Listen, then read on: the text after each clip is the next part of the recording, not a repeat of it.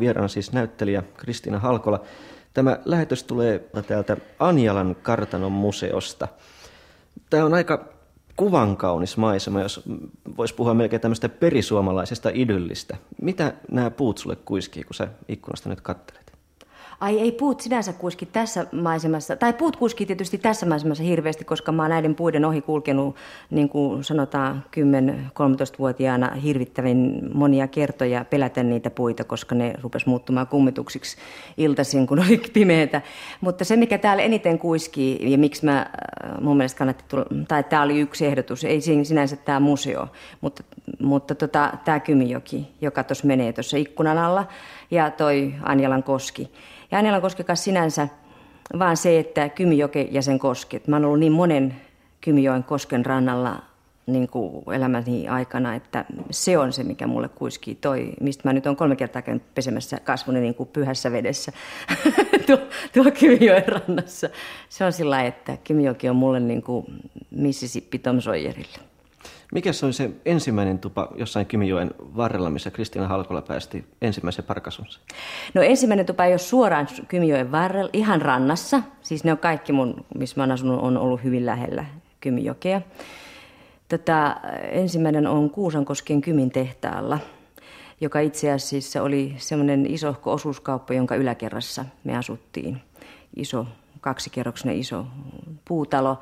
Ja tota, josta meni semmoinen Mörkölinja-niminen tie, joka tuntui silloin hirvittävän pitkältä, mutta mä oon kävellyt joskus aikuisena myöhemmin, joka oli melko lyhyt, että pääsi sinne Kymijoen rantaan, jos saattoi käydä sitten Oliko tämä uimassa. nimi Mörkölinja jotain kansanperinnettä Sen nimi on Mörkölinja vai? tänä päivänä. Sen nimi on Mörkölinja. Mä en, tiedä, mä en tiedä tänä päivänä, mistä se nimi tuli, mutta se nimi on Mörkölinja. Se on tie, vaan joka meni sieltä meiltä päin sinne Kymijoen rantaan.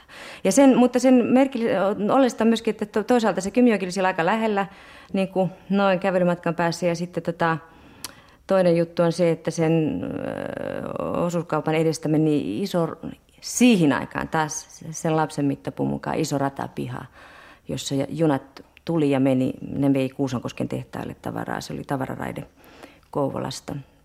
Ja tota, sen radan toisella puolella asui Leena Rämän. Joo, terveisiä vaan Leenalle. Viestikö nämä junat pikkutytölle jotain huusko ne jotain suuremmasta elämästä ohitse tämän joen varren vai oliko ne vain esteitä matkalla kaverin tykö? Ei, en mä osaa sanoa kumpaakaan, miten ne olisi ollut. Ei ne ollut, musta, ei ne ollut esteitä, kyllä siitä uskalsi mennä silloin. Melko, ensin täytyy opetella, pienenä opetettiin, että ei saa mennä siitä ratojen yli. Mutta tota, siinä sitten oppi sillä niin kun Helsingissäkin lapset oppii menemään kadun yli, niin sitten oppi, että sit yhdestä kohtaa, jossa oli ylikäytävä, niin saattoi mennä radan yli. Ja sitten tota, ei ne, en mä osaa sanoa siitä muuta kuin, että junaratoja ja jokia on jotenkin ollut lähellä aina. No mitäs vanhemmat siinä vaiheessa, kun pikkuhalkoa lähti taapertamaan kohti raiteita, miten noin ylipäänsä suhtautuivat vanhemmat tämmöisen pikkutytön tutkimusretki, että oliko sulla esimerkiksi kuria, että tuota pihaa pidemmälle et mene vai miten tämä toimi? Mä en, mä, mä en muista tämmöisiä tilanteita, että olisi tapahtunut. Ehkä se oli niin itsestään selvää, että ihan pienenä, että ei mene sinne radan puolelle. Että se, siinä piti mennä niin kuin tavallaan tien yli, jonka takana oli kaupan meni tie ja sitten siinä oli ne radat. Että kumpaakaan mä en niin kuin ihan pienen sitten vaan yksinkertaisesti ylittänyt. Kato, pihakin oli jo niin hirveän iso ja pihan perällä oli, se, oli niin kuin kaupan varastot ja tallivintit ja, ja, ja tota, kaiken maailman seikkailua riitti varmaan siihen pihaskin niin hirveän paljon, että en mä muista semmoista, että olisi mitään pakkomielteitä ollut. Että mä olisin lähtenyt ratoja ylittää ennen kuin mä sen sit osasin. Ehkä mä sit osasin sen niin pienenä jo sillä Ihmisten oppii siihen, mikä on lähellä. Mm. Synnyt sä siis kauppiasperheeseen? Mun isäni oli osuuskaupan hoitaja. Se on hirveä eri asia kuin kauppias. Osuuskaupan hoitaja, hän, hän toimi silloin. Hän on toiminut sitten muitakin töitä elämässään tehnyt, mutta joo. Millainen sun sisarusparvi sitten oli? Blokkasit sä sieltä tapoja ylittää rautatiet vai? Tätä, joo. Ei, mä oon siis viisilapsista perheestä, jossa mä oon nuori. Ja tätä, ei, niin, ei, en mä tiedä. En mä Mutta tota, en mä muista, olisiko ne nyt ollut sitten opettamassa mua rataa ylittämään. Se radan yli sitä paitsi meni sitten eh, no sinne Leenan luokse piti mennä aina niin kuin radan yli näin. Ja tota, oli se sinne seikkailujen maailma. Mä muistan se, semmoista, kun pojat teki sitä, että laitetaan... Öö, Mä olen varmaan kauan kiltti, kun mä tiedän, että radoille ei saa mennä, niin en mä ole sitten mennyt. Mutta pojatkin on laittamassa lantteja, tiedätkö, rahan. Kun sä laitat lantin ja sitten juna menee päältä, niin sitten tulee, menee aivan semmoisen littanaksi. Semmoinen Iiro Viinasmalli tulee Niin, siitä, siitä tulee, niin, mitenkä nyt päivään se leviää hirveästi, mutta tulee äärimmäisen ohut. Sitten tulee lehileipä. No Iiro Viinasmallihan tapahtuu päinvastoin, mutta puhutaan Niin. siitä vaikka Niin. myöhemmin. Mutta sä olit siis, teitä oli viisi lasta perheessä. Miten pikku Kristiina asettui tähän pesueeseen? Tota, en mä tiedä, mulla on siis kaksi vanhinta on siskoa ja sitten on kaksi poikaa ja sitten on minä. Itse asiassa äh, mua pienen sanottiin Maikiksi. Et siinä vaiheessa mä, kun asun Kuusankosken kymintehtaalla, mä olin Maikki. Ja tota, ei, se tuli nimestä Marja. Mä oon Marja Kristiina. Ja tota, ei mä luulen, että en mä tiedä. Mun mielikuvani on se, että, että, tota, että mä oon ollut semmoinen lellikki että, että mä oon niin kuin isojen siskojen ja veljen lellikki, ei mulla mitään ongelmaa, sillä tavalla. Että, tai niin kuin yleensähän se on tuommoisessa isossa pesuessa, jos, että nuorimmaista hoitaa kaikki. Että siitä, siitä sitten pitää huolta yksi sun toinen. Mutta ihan se on aina onnellinen ikäeroja? asema olla semmoisessa pisteessä mun mielestä. Mitä? Niin onko teillä semmoisia häikäiseviä ikäeroja vai missä, millaisessa sarjassa? Millaisessa sarjassa tulitte? tarkoittaa, että häikäisevät ikäerot on se, että mun vanhin siskoni on mua äh, runsaan kymmenen vuotta vanhempi, että si- siis viisi semmoiseen, siitä vaan tasatahtiin kahden ja puolen vuoden välein. Tai on se nyt vähän epätahtiakin ollut, mutta että tällainen. Että sillä se- tavalla se on jo selvempi, että, että kun mä oon syntynyt, mun vanhin siskoni on jo kymmenvuotias, mä muistan, että kun mä oon ollut siis pikkutyttö, niin se on niin kuin semmoinen 14-15-vuotias, niin äh, se on tietysti jo sitten esikuva ja se pystyy niin olemaan tämmöinen pikkuäiti suhteessa minuun. Mutta vieläkö sä muistat maailman rajat? Noin pikku Joo, Kristiinan Joo, se oli se piha. Se oli se piha, että kun astuu ovesta ulos, rappusia tuli toisesta alas ja astuu ovesta ulos, niin hirveä, mun mielestä kamalan iso piha ja oikealla puolella kulki tie, jonka yli ei sitten menty varmaan ehkä viisivuotiaaksi meitä, en mä tiedä. Niin tota, piha ja siinä on tota, vasemmalla puolella oli varastot, sitten oli liiteri, joka oli aina täynnä tyhjiä pahvilaatikoita, joita tuli kaupasta, jotka oli hirvittävän ihania leikkikaluvälineitä, tai siis että sä voit tehdä niistä pahvilaatikoista mitä vaan. Ja sitten, sitten oli perällä lisää varastoja ja, tota, ja ulkohuusit ja niin sanottu tallivintti, semmoiset niiden varastojen vintit, joihin saattoi niin kuin mennä seikkailemaan vaikka kuinka. Se on se ensimmäinen niin kuin maailma. Se kuulostaa aika muista vapauden valtakunnalta kuitenkin. Se oli aika iso, siis sen pienen lapsen mittakaavassa se piha. Vieläkö muistat sitten ihan niin kuin kodin ilmapiiristä tämmöisiä juttuja, että kuinka teitä opastettiin esimerkiksi suhteessa uskontoon tai, tai maailmaan tai johonkin etiikkaan?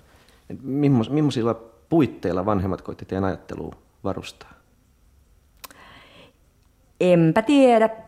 Eipä tule, Eipä tule mieleen, kun tota noin, sellaiset asiathan tulee niin kuin sillä tavalla elämän myötä, että, että harvemmin kai siis, onko sulle sanottu, että jaa, kyllä niitä on tietenkin semmoisia tapoja, että hirveästi niin opetetaan, että tässä on uskonto ja asia, näin.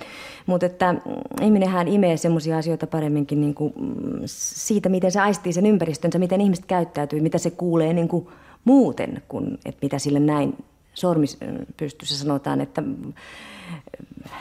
että isä on osuuskaupan hoitaja, nimenomaan OTK, joka tarkoittaa työväenliikkeen osuuskaupan hoitaja. Se on jo selvä asia. Ja mä käyn tullissa tyttöjen jumpassa, ja, mutta sitten mä oon käynyt myöskin seurakunnan ö, käsityökerhossa, ja tota, jossa opetettiin ompelemaan. Onko tuohon aikaan sitten kakaroiden kesken, tunnettiinko jotain tämmöisiä sosiaalisia eroja ikään kuin, että sun isäs nyt tekee tuota ja sun isäs tekee tuota ja, ja tämän mukaisesti me ei voida tätä twistiä nyt hyppiä kimpassa. Vaikuttiko tuommoiset asiat? Öö, joo, osittain. Siis kyllähän se, nyt on niin, että äh, kun mä oon asunut tätä Kymijokivartta, sit mä oon asunut aina tota, niin kuin mä sanon, monen kosken partaalla, äh, alkaen Kuusankosken partaalla, niin tota, äh, niiden koskien partaallahan on aina tehdas. Ja se tehdas luo aika selvän hierarkian. Että jos sä menisit nyt tästä, me voitaisiin mennä toiselle puolelle Taanilan koskeen, niin mä näyttäisin, missä kohti asuu niin kuin osastopäälliköt ja missä asuu tehtaan herrat ja missä asuu työläiset ja niin poispäin. Että se näkyy aina hirveän selvästi, tiedetään niin kuin, Mutta onko se lapselle esimerkiksi on. semmoinen... No en mä niin. tiedä, kato sitten se on, sitten siinä on semmoinen, en mä tiedä, ehkä mä sitten kuulin jossakin välimaastossa. ja Ei se niinku, siinä on semmoinen juttu, että koulussa sittenhän kaikki kuitenkin on niinku samassa luokassa ja samassa koulussa. Ja... En mä, Kyllä sen tiedosta. Siis ymmärrät, sen tiedosti ja tiesi. Joo, meidän koulussa oli semmoinen Olli niminen poika, joka asui siellä Mustalla vuorella, joka on, tarkoittaa, että se on herrujen poika.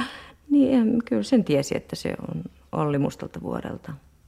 Oliko siinä semmoista fiilistä, että esimerkiksi kun sä pikkutyttönä kuljit kohti mustaa vuorta, niin sä ik- ikään kuin En henkisesti nostit sinne. jotain hattua. No ylipäänsä siis et mennyt sinne. No ei sinne, ihan sinne ei, koska kyllä Mustalla vuorella siellä lähellä, mutta siellä missä ne asuu, niin sinne mä en, en mä siellä käynyt pienenä, että en mä tiedä. No mihin te Rämönleenan kanssa sitten painoitte, kun jalataako kantaa sen verran, että kiskot on helpot ylitettävät? No ei sen, ei se, on, se oli sen verran iso maailma jo, että yli ja ohi niiden kiskojen ja tota, niille tai meille tai mm, kaupan ympäri tai ei ollut kovin pitkiä ne reitit. Tai en mä, siinä sitä riitti seikkailemista, mutta nyt me puhutaan koko ajan niin kuin, äh, alle seitsemänvuotiaasta, kahdeksanvuotiaasta, siis kouluikäisä vasta aloittavasta, siis alle ennen kouluikää ja, ja sen se koulua aloittaessa. Me olimme kuusi-vuotiaita ja meidän isot siskomme ja perheemme kai halusivat, että, että meidät, me menisimme kouluun. Kun me osasimme kaikkea, mitä ensimmäisillä luokilla pitäisi, pitäisi osata. Ja muistan tietysti Kristiinan sieltä hyvin niin kuin itse kiinnostuneena. Ja me kävimme sitä koulua sitten ihan, ettei peräti viikon, mutta monta päivää, kunnes opettaja tuli sitten sanomaan, että tota, te olette vasta kuusi ja te ette saakaan käydä tätä koulua. Ja siitä alkoi sitten se ystävyys. Ainakin me mentiin sitten, kun se oli kerran syksy, niin sitten me tuolla järjestöllisesti mentiin sinne Kusankosken kisan voimisteluun, mutta sitten me alettiin muutenkin tehdä kyllä todella paljon yhdessä ja harrasta. Että mä olin kyllä nähnyt Kristiinan aikaisemminkin ja, ja hän oli ollut minusta kiehtovan näköinen, mutta me oltiin todellakin vasta kuusivuotiaita, että, että tämä oli se semmoinen konkreettinen tapahtuma, josta alkoi se kaikki meno meno, mitä meillä sitten hauskaa oli yhdessä. Että tämmöiset leikit, niin, niin, niin Kristina oli tämmöinen uskomaton keksimään kaikkea hauskaa. Että niin kuin koko ajan oli sillä tavalla meno päällä. Kristiinan isähän oli osuusliikkeen, osuusliikkeen hoitaja. Ja siellä oli sitten semmoinen tallin vintti, joka mulle jäänyt mieleen, koska tämän ison, ison osuusliikkeen pihassa oli semmoinen valtavan upea piharakennus. Ja ne oli tallit mutta kuitenkaan silloin ei enää 50-luvulla tietysti hevosia käytetty. Ne oli tallin vintti, jossa voitiin leikkiä sisäleikkejä ja, ja, ja siellä on varmaan hirveän paljon jotain tämmöisiä roolileikkejä tämmöisiä.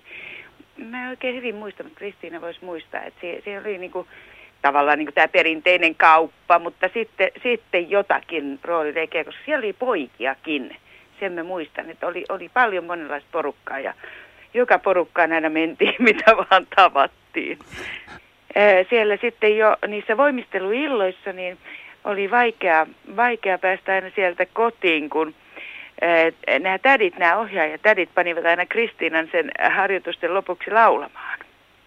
Ja, ja Kristiinan isot siskot olivat opettaneet Kristiinalle englanniksi Molly Malonin.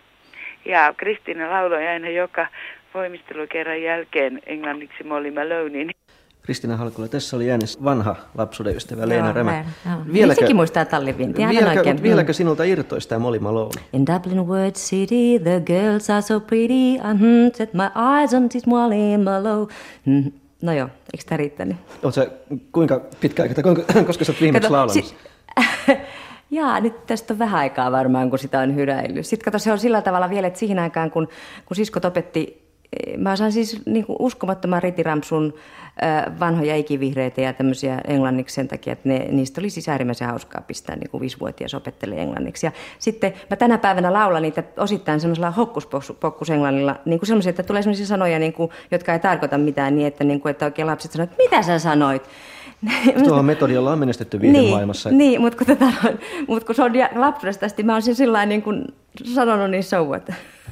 Mutta siskot opetti sua hoilaamaan viisuja, joiden syvempää sanomaa he tuskin itsekään ymmärsivät.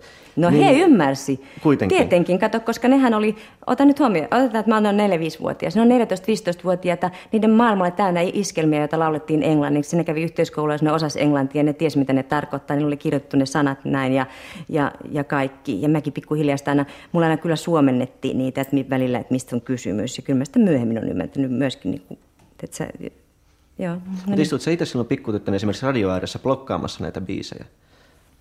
Vai oli se täysin niin kuin siskojen siivilän varassa ikään kuin? Joo, ei, me kuunneltiin radioita hirveästi. Että kyllä mä siis ymmärsin myöskin, että radios niin soi samat jutut. Joo. Niin, tähän, mä olin, tähän menossa, että sä kuitenkin sanoit ja äsken sen...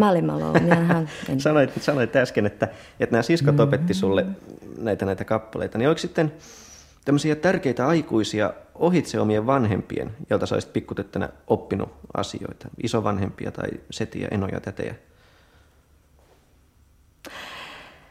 Äh, joo, tietenkin. Tota, äh, kun me tultiin tänne, nyt tänne Anjalaan, niin mehän tultiin niin kuin tätä Kymyjokivartta ylöspäin. Ja, ja, ja mä taisit huomata, että aina huisin pariskohtaa, että tos mä asun, tos mä asun. Tossa taas totakan kotia ei enää ole. Toikin talo on näköjään mennyt. Ja siinäkin mä olin asunut, sitä talossa, jota ei enää ole. Talossa, jota ei, asuin talossa, jota ei enää ole. Niin tota, tämä Kuusankosken maailma on sitten tämä, tämä Kymyjoki. Mutta sitten mä oon kaikki lapsuuteni kesät – niin kuin 10, 11, 12-vuotias asti niin kuin viettänyt maalaiskylässä nimeltä Huruksella, josta isäni on kotoisin. Ja koko se maalaiskylä on siis mun semmoinen niin kuin sielun koti vielä tänä päivänä.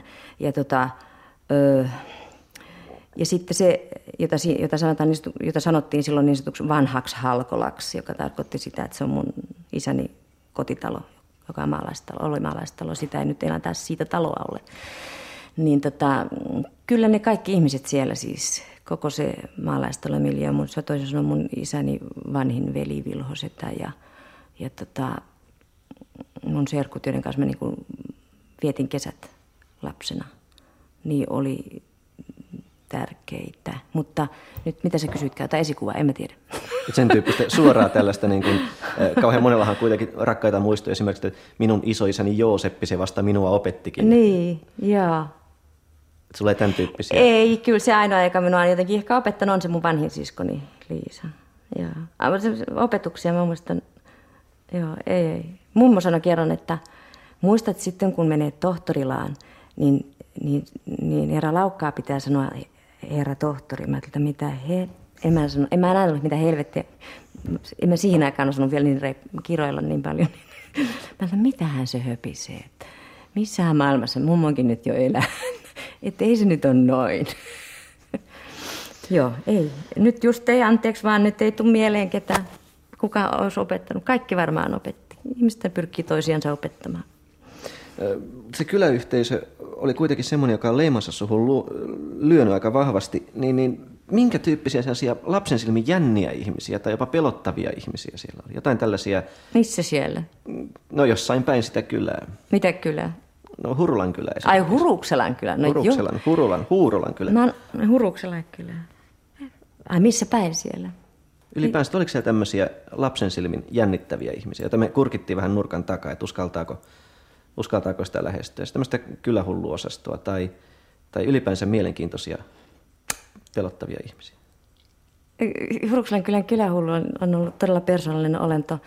Nimittäin tota, se ei todennäköisesti ollut mikään hullu, eli ei ollutkaan hullu, mutta se oli semmoinen vanha poika Matti, joka tota, vastoin kaikkia tapoja noin kello 12 päivällä lähti viemään lehmiä niin kuin hakaan, koska nehän pitää niin kuin aamulla seitsemältä. Et sillä oli niin kuin oma aikataulu. Se tuli vasta auringon laskiessa takaisin niiden kanssa. Et, se oli reipasta ja bohemia menoa. Pitää oma aikataulua elämässä. Sopisiko aikuiset Kato, nyt jotenkin, mitä? Sopisiko aikuiset tämmöisestä käyttäytymistä jotenkin niin, että lapsen, lasten korviin tavallaan tippui tämmöisiä ihmettelyn murusia pöydältä? Joo, että... kyllähän se nimenomaan tarkoitti sitä, että sitä, siinä suhtauduttiin vähän niin kuin, että voi voi, miten se nyt noin tekee. Että se on vähän nyt tämmöinen vähän omalaatuinen, kun se ei, ei noudata normaalia aikataulua. Tässä on sellainen ongelma, että kun sä kysyt kylää tai kylää, niin me alettiin nyt siitä Kuusankoskesta ja sehän on totta, tota, että mähän on asunut siis niin kuin Kuusankoski, Mintiedät, Anjela, Inkeroinen, Ruuksela ja Mikkeli. Mä asun niin kuin seitsemässä viiva kahdeksassa eri paikassa tätä, tätä Kymijokivartta. Mutta onko tämmöinen kaupunkilaispojan lähestymistapa, että on tämmöinen sulla on symbo- sulla on symbolinen on kylämaisema. Symbolinen kylämaisema, niin abstrakti kylä, jossa on, jossa on jotain ihmisiä. No, että, lähestytään- tota, sitä meikäläinen tietysti nyt mietin koko ajan hirveän konkreettisesti tätä asiaa. No lähestytään näin että- päin. Mikä näistä kylistä, joita mä oon yrittänyt kylänimiä kirjoittaa tänne paperille ylös, mm. oli semmoinen, missä sua esimerkiksi pelotti liikkua eniten? Mikä oli semmoinen, semmoinen maisema? Mm, no me ollaan nyt siinä maisemassa siis osittain, mutta se ei välttämättä, no se johtuu tästä maisemasta kyllä tietysti tämä Anjalan kartanomuseo osittain, mutta se johtuu myöskin tietenkin siitä, että mä elin täällä sen ikäisenä, että pelkäs niin kuin metsää ja, tai yksin. Et me ollaan nyt tämän Anjalan kosken rannalla ja mä siihen aikaan asuin siis... Uh, 9-13-vuotiaana, siis sitä väliä suurin piirtein, niin tuossa tota, kirkolla vähän matkan päässä. Ja äh, kävin siinä koulua, mutta sitten mä muutin yhteiskouluun, joka on tuolla toisella puolella jokea. Ja toisella puolella jokea oli muun muassa elokuvateatteri. Myöskin Anjalan kirkolla on yksi, oli yksi elokuvateatteri, jossa koko ajan käytiin. Mutta kaksi elokuvateatteria on sitten joen toisella puolella. Ja lyhin matka elokuviin, jos halusi mennä Inkeroisten elokuviin, kir- kirkolta on niin kuin suoraan tästä Anjalankosken yli. Se tarkoittaa sitä, että tuommoisen tehdasalueen läpi sä pienenä tyttönä kävelet niin kuin mahdollisesti yksin tai ehkä toisen kymmenvuotiaan tytön kanssa tai toisen 11-vuotiaan tytön kanssa. Ja sitten tulee tuolle hirvittävän kapealle sillalle, joka vie kosken yli, josta sä luulet, että sä putot koko ajan sinne koskeen. Sen jälkeen alkaa tämä kartanon metsikkö. Tässä on, tämä nyt ajeltua nurmaa, mutta tämä on siis tuosta synkkää metsää ja sen läpi sun piti niin kuin iltahämärissä kulkea. Ja tota, sitä paitsi vielä se, että Anjalan kartanossahan on haamu nimeltä Harmaa nainen. Et sitten jokaisen pensaan takaa sä odotit, että se harmaa nainen ilmestyy. Ja kun sä olit kuitenkin ehjänä päässyt niin kuin tuohon maamieskoulun niin kuin avaralle pellolle niin, että kuupaisto, että oli vähän valosampaa. Huom, katuvaloja ja tievaloja ei ollut. ja niin sitten sä pääset tuonne seuraavaan tieristeykseen, jossa asuu vanha, jossa asuu erakko. Semmoisessa sen kallion juurella kuusen alla semmoisessa pahvimajassa, joka oli siis niin kuin metrin kokoinen. Se näytti siltä niin kuin se asuisi jossakin menninkäisen luolassa lapsen silmille. Ja sen ohi piti pystyä menemään. Ja sitten kun sen ohi oli päässyt, niin sitten kun vähän vielä kiri, niin sitten oli kirkolla ja kotona. Mutta tämä kaikki piti käydä läpi, jos halusi mennä elokuvin katsomaan esimerkiksi Jamesdanin elokuvan Nuori kapinallinen, joka sattui menee Inkeroisten puolelle. Tämä kaikki piti käydä läpi, jos halusi mennä luistelemaan, koska luistelijat oli joen toisella puolella. Tämä kaikki piti käydä läpi, jos olisi halunnut käydä esimerkiksi balettikoulua, jota mä olisin halunnut käydä.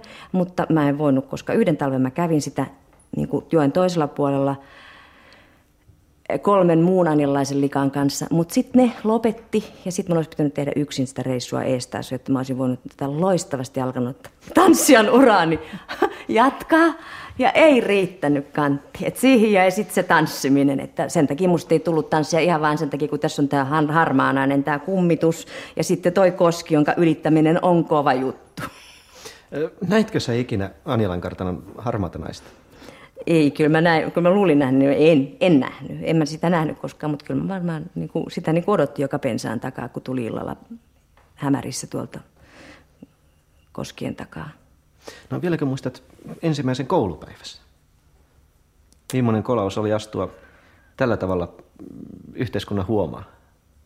Mä en muista kyllä sitä ensimmäistä päivää. Se on, tota, mm, se on totta, mitä toi, se Leena sanoi, että, että tätä, mun isot siskot oli sitä mieltä kanssa, että kuusivuotiaana mun pitää kouluun mennä, koska mä osasin los, lu, lu, lukea, laskea ja kaikki jo valmiiksi. En mä muista ensimmäistä koulupäivää. Sitten me mentiin kouluun, juu. Minkälainen teidän ensimmäinen luokka oli?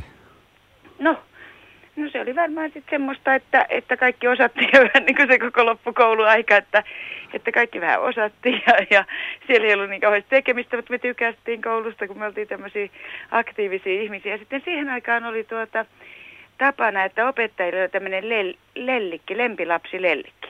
No Mm. Kristiina tietysti kauhean taitavana ja pätevänä ihmisenä oli, oli tämmöinen opettajan lellikki. Ja, ja se oli niin kuin minun kannaltani, jos kysyt minun kannalta, niin sillä on ikävää, että opettaja sanoi, että jos Kristiina voisi jäädä siis alle tänne välitunnilla soittelemaan harmonia ja muuta, kun mä olisin halunnut sen tietysti välitunnille, että ei se niin kuin muuten haitannut, koska kaikki oppilaat tiesivät, että tämmöinen opettajalellikin oli. Olisit sä arvannut silloin, jos ajatellaan ihan pikkutyttö Kristiina Halkola, että siitä olisi tullut näyttelijä ja laulaja? Ja... En, en missään tapauksessa, että, että mähän niin kuin jälkeenpäinkin niin ajattelin, että Kristiina on sellaisena hyvin monipuolisesti lahjakkaana. Ja sitten yksi, yksi harrastus, mikä meillä tietysti oli, että me luettiin, että saattoi olla, niin kuin sanoin talviharrastuksista, niin että Kristiina tuli meille ja kaksi tuntia yhdessä oloa sitä, että kumpikin vaan luki hiljaa. Että mehän, mehän luettiin valtavasti siihen aikaan, siis lapset. Lapset koetu tämmöistä visuaalista viihdettä. Yksi, yksi todellinen harrastus kyllä oli elokuva. Et kaikki, mihin ikinä päästiin, mitkä oli lapsille sallittuja, niin elokuvissa käytiin. Ja, ja myöhemmin itse olen ajatellut, että Kristiina, siis ihan Kristiina raahas minut siis, että sain käydä Kristiinan myötä katsomassa kaikki elokuvat, mihin ikinä lapset pääsi. Ja myöhemmin olen kyllä ajatellut, että Kristiina katsoi niitä vähän eri tavallakin, kuin minä vähän niin kuin sanoisin ammattimaisesti. Mutta ei, ei mitään sellaista puhetta ollut, että hän olisi, hän olisi niin kuin esittävän taiteilijan uraa ajatellut. Kristina Halkola, tässä oli edelleen äänessä lapsuuden ystäväsi Leena Rämä. Hän mainitsi, että te luitte ja te luitte varmaan aika helvatan paljon, kun noin painokkaasti sieltä haastattelusta kaikui läpi. Mutta mitä te itse asiassa luitte? Tyttökirjoja, satukirjoja ja tyttökirjoja. Öö, no, se, no se, mulle tulee mieleen enää tämmöiset, kuka se onkaan kirjoittanut, mä muista niiden kirjailijan nimeä, mutta semmoiset, Inkiri palasi Ruotsista, ymmärrät sä, oot, sä Tiedätkö mitään, mistä mä puhun? No voin kuvitella sen kulttuurin.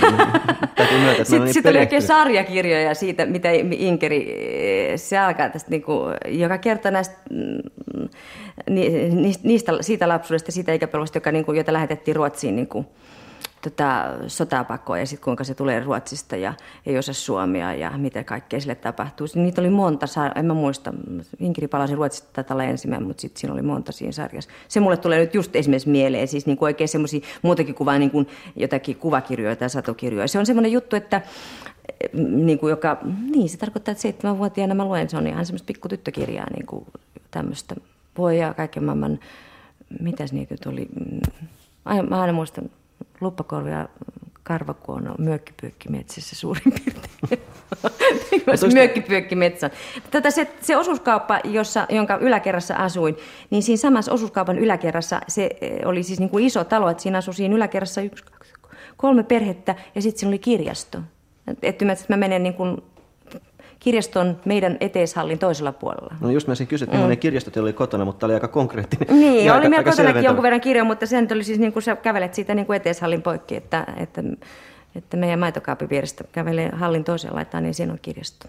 No kannustettiinko esimerkiksi vanhempien taholta pientä Kristiinaa lukemaan? Ja suositeltiinko jotain tiettyä, vai oliko se, oliko se myös sellainen, niin kuin, että kunhan sä luet, niin se on ok? Joo, joo, et, joo kyllä mä luulen, että näin. Mä, ei mulle tule mieleen, niin kuin, että, et, joo. Ei ollut kiellettyjä ei, kyllä, kirjoja? Niin, ei. ei. En mä ainakaan muista, että mä olisin keksinyt, mikä olisi kielletty kirja. Ei, tätä... Mm, Sitten se on vähän sillä tavalla, että mä luulen, että... Mä en tiedä, mä luulen oppineeni lukemaan viisivuotiaana tai jotain semmoista. Ehkä ennenkin, mutta vähintään viisivuotiaana mulla on tämmöinen mielikuva. Ehkä aikaisemmin. No siinä paikkeilla ainakin. Silloin mä tiesin jo osaavani lukea suoraan näin, niin niin tota, mä luulen, että siinä kaikki semmoinen, että ei se, se kysyt koko ajan vanhempia, niin tämä on tämmöinen juttu, että, että tota, mä luulen, että mä olen sellainen niin kuin isojen siskojen ja isojen veljen pikkuapina, jolloin on kiva opettaa ihan mitä vaan. Oletko valmis mihin vaan? No ilmeisesti näköjään, tai en mä tiedä, näköjään. Mä oon laulanut käskystä lauluja vaikka millä kielellä, ja, tai vaikka millä kielellä, ja tota, Opetellut muistat... lukemaan ilmeisesti. Mä luulen, että se on ihan vähän niin kuin niiden, sillä sitä, sitä menee niin kuin itsestään sitten, kun on niin paljon vanhempia siskoja ja veljiä. Mutta eikö sä muistat, millaisena tyttönä sä itse näit joskus esimerkiksi seitsemänvuotiaana?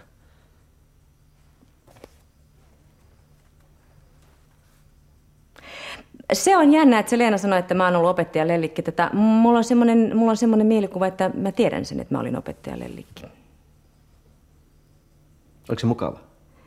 No jö... Eikö siitä tule kuitenkin vähän semmoinen asema, että eikö luokkakaverit katsonut vähän niin kuin, että, että niin kuin, niin kuin lellikki katsotaan vähän alaspäin, että se, se ei ole ihan niin kuin nyt meidän jengi tämä, tämä tyttö ollenkaan. Niin en kokenut, M- mutta se ehkä johtuu siitä, että mä oon itse asiassa ollut niin sanottu raisutyyppi. Mä en ole se semmoinen kiltti hikipinku ja sitä varten opettaja lellikki.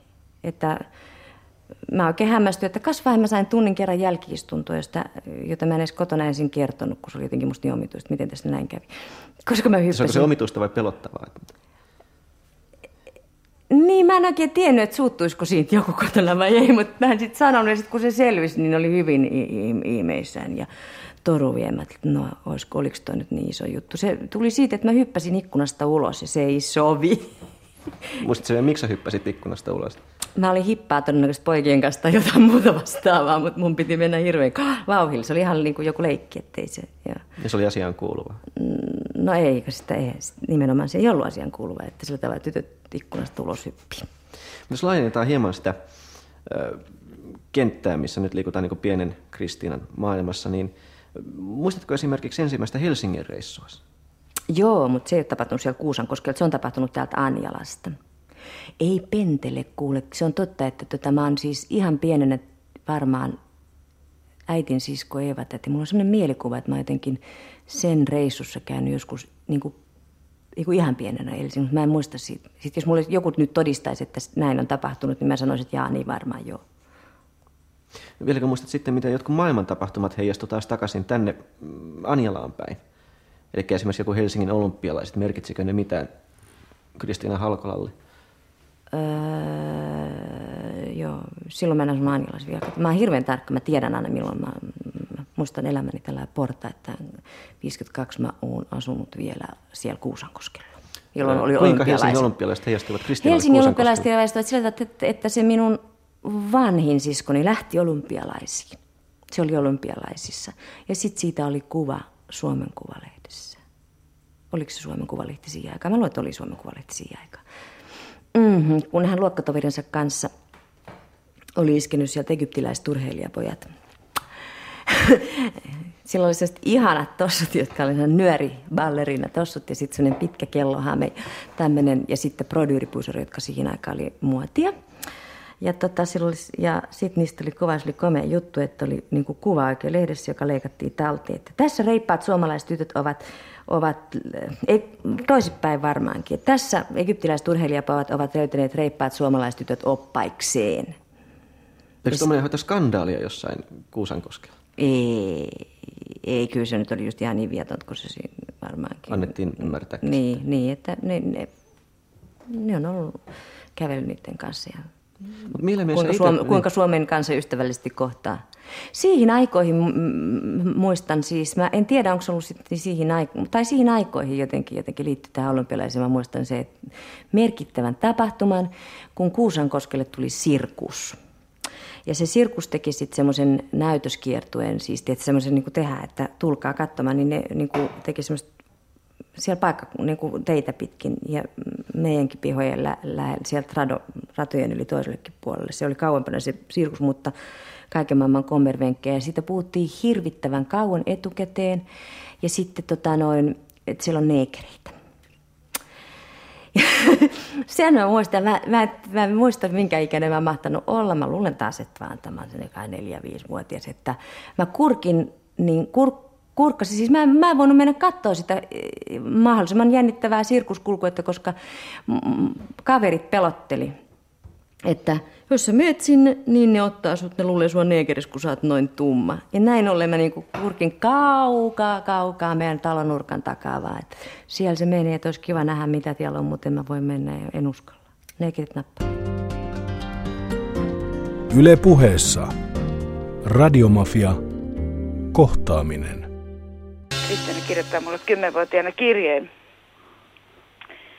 Öm, en muista, olenko kertonut sinulle, että minusta tulee arkkitehti. Mutta joka tapauksessa olen muuttanut mieltäni.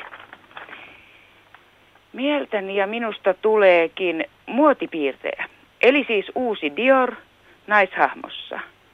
Älä vaan kerro kenellekään suunnitelmasta, että jos Tiina antaa anteeksi tämän tällä viisiin näin yli 40 vuoden jälkeen. Niin. ja, ja sitten tässä samassa kirjassa on todella siis hyviä ja tyylikkäitä pukuja, kauniisti väritettyjä. Nämä, on, nämä kuvat on väritetty äidiltä saamillani plakaattiväreillä. Täällä on tällaisia, että mehän oltiin sitten kuule yllättäen kuitenkin, vaikka meillä oli vähän turhaa siellä koulussa niin hyvin koulumyönteisiä. Että täällä on tällaisia, me luen tuosta tuosta 13-vuotiaana, että mm, hänen veljestään ei ollenkaan hauskaa, kun koulu alkaa. Mutta minusta, ja tämän oikein isolla kirjoitus, on hirveän hauskaa.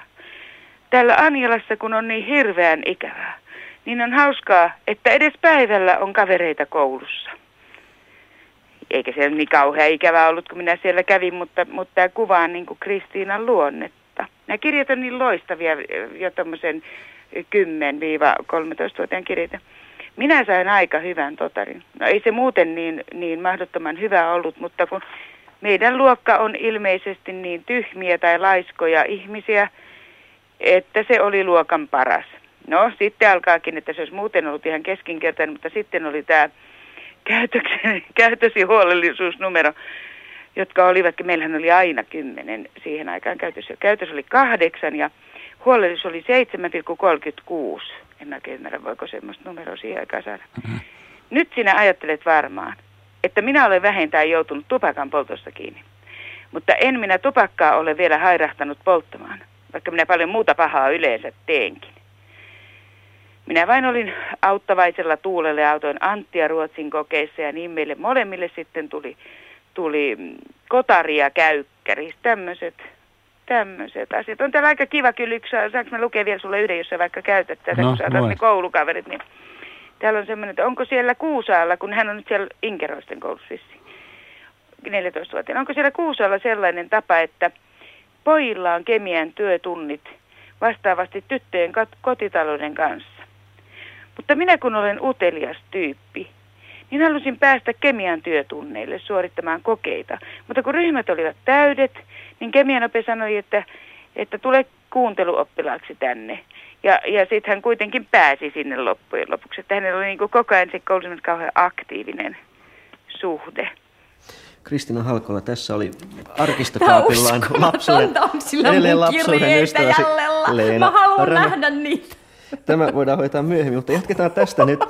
Sä että kirjoitteen mukaan touhusit ja sauhusit, mutta myöskin tämä, halusit myöskin kemian tunnille mikä siis oli kai niin varattu pojille. Joo, se oli jako, että pojat käy samaan aikaan, kun pojilla on, tytö, tytöllä on kotitaloutta, tytöt laittaa kakkuja ja leipoo pullaa, niin pojat saa kemian laboratoriossa tehdä niin kuin kemian kokeita siis. Kemian tunti siis on sit erikseen sit se tunti, että kun opiskellaan kemiaa, sitä, kyllä, sitä mä kyllä, mutta sen laboratorion tekemään kemian kokeita. Niin semmoinen klassinen jätkien juttu. Se, on jätkien, se oli niin jätkien näin. juttu, ei sitä, se ei ollut tytöille. Törmäsit sä... Mutta mä pääsin niin, sinne siis, mä oon käynyt ne läpi. Mutta törmäsit sä paljon tämmöiseen ajatteluun, että että tämä on niin kuin tyttöjen hommaa ja tämä on kundien hommaa. Ja joudutko kuinka pitkälle potkimaan tämmöisiä rajoja vastaan esimerkiksi murrosikäisenä? Et, koit sä jotakin tämmöisiä asioita tärkeäksi? En tarkoita nyt tietoista feminismiä, vaan ylipäänsä niin kuin nuorin tytön halu tehdä jotakin asioita. Niin, se on just sillä tavalla, että, että monet tuommoiset, niin, no toi nyt oli semmoinen, että mä halusin tehdä. tehdä. Mä, mä olin mielestäni hirveän hyvä matikassa ja mä halusin lukea fyssää ja kemiaa siinä, missä pojatkin. Sitä paitsi mä, haluan, mä, mä muistan, mä koulussa halusin todellakin opiskella kaikkea mahdollista taivaan ja maan väliltä, niin että loppujen lopuksi ei sitten tullut opiskeltua mitään. Mutta tota noin. Mä en nyt osaa sanoa, että oli niin hyvä ihme. Se on sillä tavalla, että kun, kun kun mua edeltävät omat, oli molemmat taas veljiä, niin, musta, niin kuin, mulla se sekä poikien että tyttöjen malli oli, oli niin kuin ihan yhtä ja se ja sama. Et mä niin kuin ihan yhtä hyvin leikin nukkien kanssa tytöillä, tyttöjen kanssa nukilla, kun tota, vastaavasti sitten veljeni kanssa tai veljen, ymmärrätkö, sieltä tuli liutakavereita, joiden kanssa saattiin leikkiä sitten muskettisotuja, että no mitä, siis jotenkin se, Mä olen suhtautunut niin itsestäänselvästi, että ei ole olemassa erikseen poikia ja tyttöjä. Että mä oon mennyt sellainen kuin näin. Ja nyt just mä en osaa sanoa, että ihan tuosta varhaislapurista, Mä pukeuduinkin poikien vaatteisiin sen takia, että mä verin mun veljen vaatteet. Osittain en siis kokonaan, mutta välillä siis niin kuin sekä että. No miten siinä vaiheessa, kun murrosikä alkaa hiipimään kuvaan, eli tämmöinen 10-15-vuotias Kristin alkaa katsoa peiliin vähän tarkemmin, että onko nyt jotain vikaa minussa. Ja kuitenkin pojat alkaa hiippiä mieleen vähän eri tavalla kuin pelkästään kemian kokeiden kavereina. Niin. Eli millainen sun murrosika oli? Tuliko sulle semmoisia, että sä aloit niinku repimään itteesi irti Mulla on murrosika ollut 21-vuotiaana. Sä lykkäsit sen sinne saakka. Mm-hmm. Siitä on se hyvä puoli, että vanhuskin alkaa hirveän myöhään vasta. Mut No ei, mutta siis, että mä en nyt mulla on hirveän miettinyt, ei missä kohtia mulla alkoi murrosika. että tota, ootas nyt, ei se nyt täällä Anjalas vielä ollut murru. Ei mulla Anjalas ollut vielä murrosikää. Sitten mut inkiröisi, no silloin se ehkä siinä ja siinä alkoi. No ehkä se on siinä. En mä tiedä, mitä murrosika on. Öö, Mä luulen, missä- että missä vasta, vai- lukio, mä luulen, että se vasta lukiossa. Mut miten tämä mä tapahtuu, sitä- että sä aloit niinku hahmottaa ittees niinku kenties hieman pelvokkaana aikuisuuteen astujana, kohti aikuisuutta astujana? Et maailmaan hiipii ihan tämmöiset asiat kuin, ö, finnit ja, ja kuukautiset ja, ja koulubailut ja kaikki nämä. Mulla on alkanut kaikki noin kauhean myöhään. Vasta joskus lukiossa. Eikä mulla finnejäkään ollut kuin otsassa. Ja sitten kun otti otsatukan pois, niin sitten ne lähti tekemään. Oota nyt. Sitten mä oon, ei, mä, mä, mä oon kuullut näihin niin sanottuihin myöhässyntyisiin, että, että tota, öö, mä luulisin, että se on semmoista lukioa aikaa vasta. Et siihen asti mä, ja sitten mä oon tämmöinen aika haaveilija, että mä olin mieluummin aina jotenkin onnettomasti ihastunut johonkin. Että, että jos se rupesi realisoitumaan, niin ei sitten oikeastaan ollutkaan niin kiinnostavaa. Sä kavahdit siitä sitten. Joo, ei se. Sitten ja enimmäkseen mä oon ollut, niin kuin rakastunut mahdollisimman kaukaisiin olentoihin, niin kuin että Paul Anka tai John Lennon, mutta se on sitten myöhemmin se John Lennon. Ja, että tota, jaa. Mutta millaista oli sitten tämä... Mä en siis nyt keksi tota, mä ymmärrän sun kysymyksen, mä en osaa vastata siihen. Niin sulla on se vastaus, mutta sä et nyt saa sitä. Mä vaan- en niin kuin siis osaa antaa sille nyt muotoa, että mitähän, mi- miten mä sanoisin sen. No missä vaiheessa hiipi sitten kuvaan tämmöinen ihan bailauskulttuuri, että missä vaiheessa Kristina Halkola tutustui viinaan ja tupakkiin? Mä oon tota, elämäni ensimmäisen kerran juonut viinaa Saksassa, kun mä oon ollut noin seitsemän, onko mä 18-vuotias jo? Millaiseen tilanteeseen sä niin ulkomaille asti viinaa lähdit juomaan? No menin perheeseen. Saksasta tuli, tota, Saksasta tuli meille, se oli silloin, pff, kato mä oon hirveän tarkka tämmöinen. Mä olin silloin 17-vuotias, kun Renate tuli meille, niin kuin, mm, tämä on pitkä juttu, mutta siis toisin sanoen nämä on näitä saksalaisia, jotka rakastaa Suomea sen takia, että ne on ollut Lappia polttamassa ja täällä soittamassa. Hänen isänsä oli suomiystävä ja sitten halusi välttämättä tänne tyttärensä, josta tuli myöskin suomiystävä, ihana ihminen. Niin, tota, niin mm, se Renate tuli ensin meille ja sitten mä menin, se, se oli niin kuin tämmöinen vastavuoroinen, että hän voi olla Suomessa meidän, me, meidän luona ja sitten mä olin seuraavana kesänä niiden luona 18-vuotiaana. Ja Euroopan kulttuurihan on ihan toinen viinan käyttöön kuin Suomessa. Että kun mä tota, mentiin sinne mun tyttökaverin kanssa, joka meni toiseen perheeseen, meitä oli vastassa mm, isä Friedrich ja, ja, ja tytöt. Ja ne oli odottanut meidän junaa. Me mentiin junalla pitkän aikaa ja ne oli odottanut sitä kapakassa. Ja ne oli päässyt niin paljon vauhtiin, että me mentiin ensin kapakkaan. Ja sitten multa kysyttiin, että mitä sä juot. Mä että no, mm, ja sitten oli niiden mielestä hirveän niin kuin, vitsi, että otetaanko viskiä? Mä sanoin, joo, otetaan viskiä. Sitten ne sanoi, että no red label vai black label? Mä sanoin, black label kuulostaa paremmin. Et se on mun ensimmäinen, ihan rehellisesti, mä en siis millään muista edes maistaneeni suurin piirtein niin kuin missään. Sitten, sitten otettiin viskiä black label ja sitten kun viskit ja black labelit, niin sitten lähti ajaa sitä baanaa pitkin niin kuin 50 kilometriä niin kuin kohti yhtä pikkukaupunkia, joka sekin oli, että ensin juodaan viskistä lähtee ajamaan autoon, mutta Keski-Eurooppa oli semmoista siihen aikaan. Mutta se huippu on se, että sen jälkeen mä kirjoitan iloisesti kortin kotiin sinne Huruksulan maalaiskylään, jossa sillä hetkellä nyt sitten perheeni asui. Että olen tullut perille, kaikki hyvin. Ensimmäiseksi menimme kapakkaan, joimme viskiä. Piste. toivoo Kristiina. Tyttönen maailmalla. Tyttönen maailmalla. Ja eihän se mitään, koska me, me ne tiesit, että mä oon niin turvallisissa käsissä. Ainoa, mistä oli äiti tosi kauhistunut, että kuin sä voit kirjoittaa sen korttiin, koska postihan lukee. Hurukselan postihan tietenkin lukee jokaisen kortin, mikä sinne tulee. Nyt koko Huruksela tietää, että sä oot juonut viskiä. Kristiina oli yhtä vuotta ylempänä Inkeroisten yhteiskoulussa. Ja minun lapsuuden kaverini olivat hänen kanssaan samassa luokassa. Kristiina oli semmoinen tahtoihminen, että, ja ensimmäisen kerran kun me tavattiin, niin me tietysti kauheasti riideltiin, kun me oltiin molemmat samanlaisia. Mutta sitten meistä tuli erottamattomat ystävät. Me käytiin elokuvissa. Inkeroisten Terholassa. Ja sitten näitä meidän lempi filmitähtiä siihen aikaan oli Rock Hudson ja Doris Day. Ja sitten me tehtiin näistä elokuvista semmoisia elokuva-arvosteluja. Otettiin lehdestä elokuvamainos ja kirjoitettiin siitä semmoiset vihkot täyteen näitä elokuva-arvosteluja. Sitten me aina, kun me tultiin elokuvista, me näyteltiin näitä elokuvia keskenämme. Kristina oli hirveän kiinnostunut musiikista, joo. Paul Ankka oli tämmöinen suuri ihanne niin suuri, että Kristiina raaputteli neulalla nimikirjaimet käteensä, josta jäi arvet. Ne on varmaan vieläkin tallella. Me käytiin tuolla Anjalan Paviskilla ja sitten Inkeroisten työskillä, eli työväentalolla. No siellä oli Lasse Liemola ja Karola ja Laila Kinnunen ja, no, ja kaikki nämä tavalliset, mitä siihen aikaan oli. Tämä oli niin kuin 59 ehkä ja 60, 60. Me kyllä keskusteltiin kauheasti näistä, näistä elämänarvoista. Me nukuttiin usein toistemme luona yötä ja sitten me kaiket työt keskusteltiin ja juteltiin. Ja salaisuuksia meillä oli tietysti ne pojat, kehen oltiin ihastuttu.